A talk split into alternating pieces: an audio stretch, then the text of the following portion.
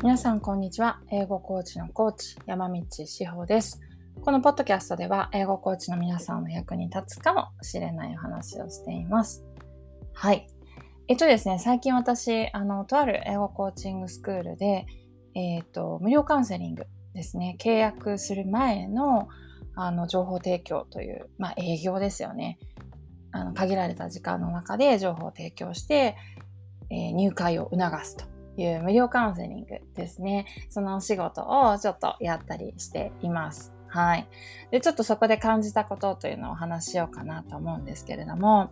よくね、あの、英語コーチって今たくさんいるから、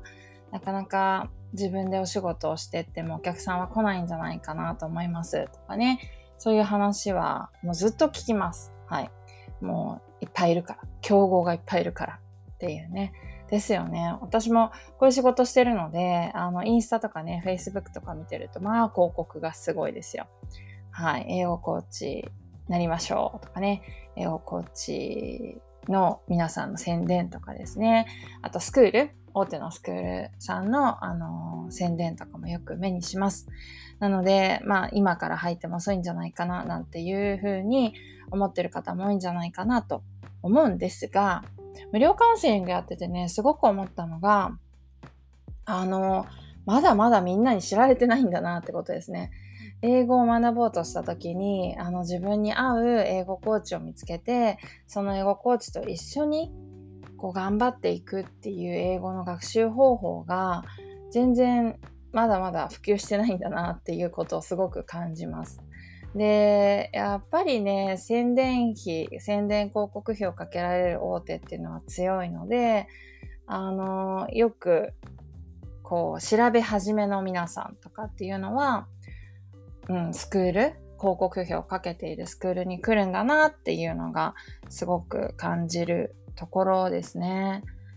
で、皆さんに聞くじゃないですか。どうして、こうね、このスクールを知ったんですかとか、無料カウンセリング申し込んでみようと思ったきっかけは何ですか？とか聞くと、やっぱり検索なんですよね。Google 検索をして普通に出てきました。みたいな感じのお話が多いなと思います。で、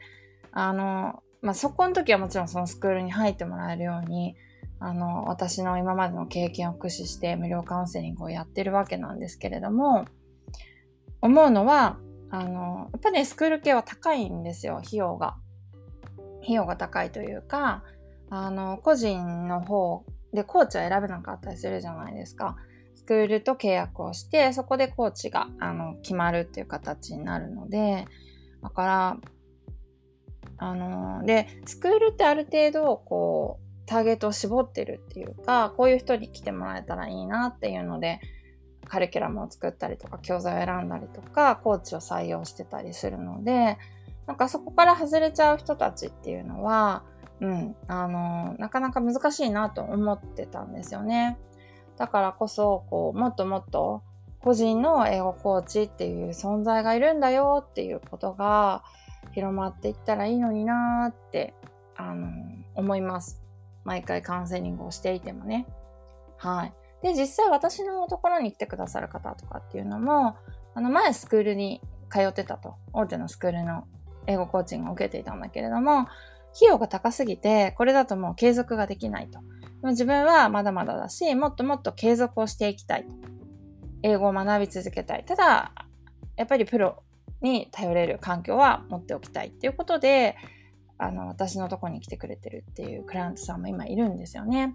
なので、あの、もういっぱいいるから無理かもとか、今から入るの無理かもって思ってる人たくさんいると思うんですけれども、そんなことないので、ぜひね、あの、あなただからこそのこ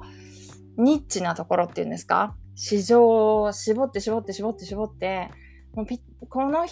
人しか私にぴったりな人はいないんだなって思わせるぐらいに、すごく個性的な英語コーチを目指してもらえたらいいんじゃないのかなっていうのは思ってるところです。はい。ちょっとね、二の足を踏んじゃうなって思ってる人は聞いてくださって何か一歩を踏み出してもらえたらいいなと思っています。はい。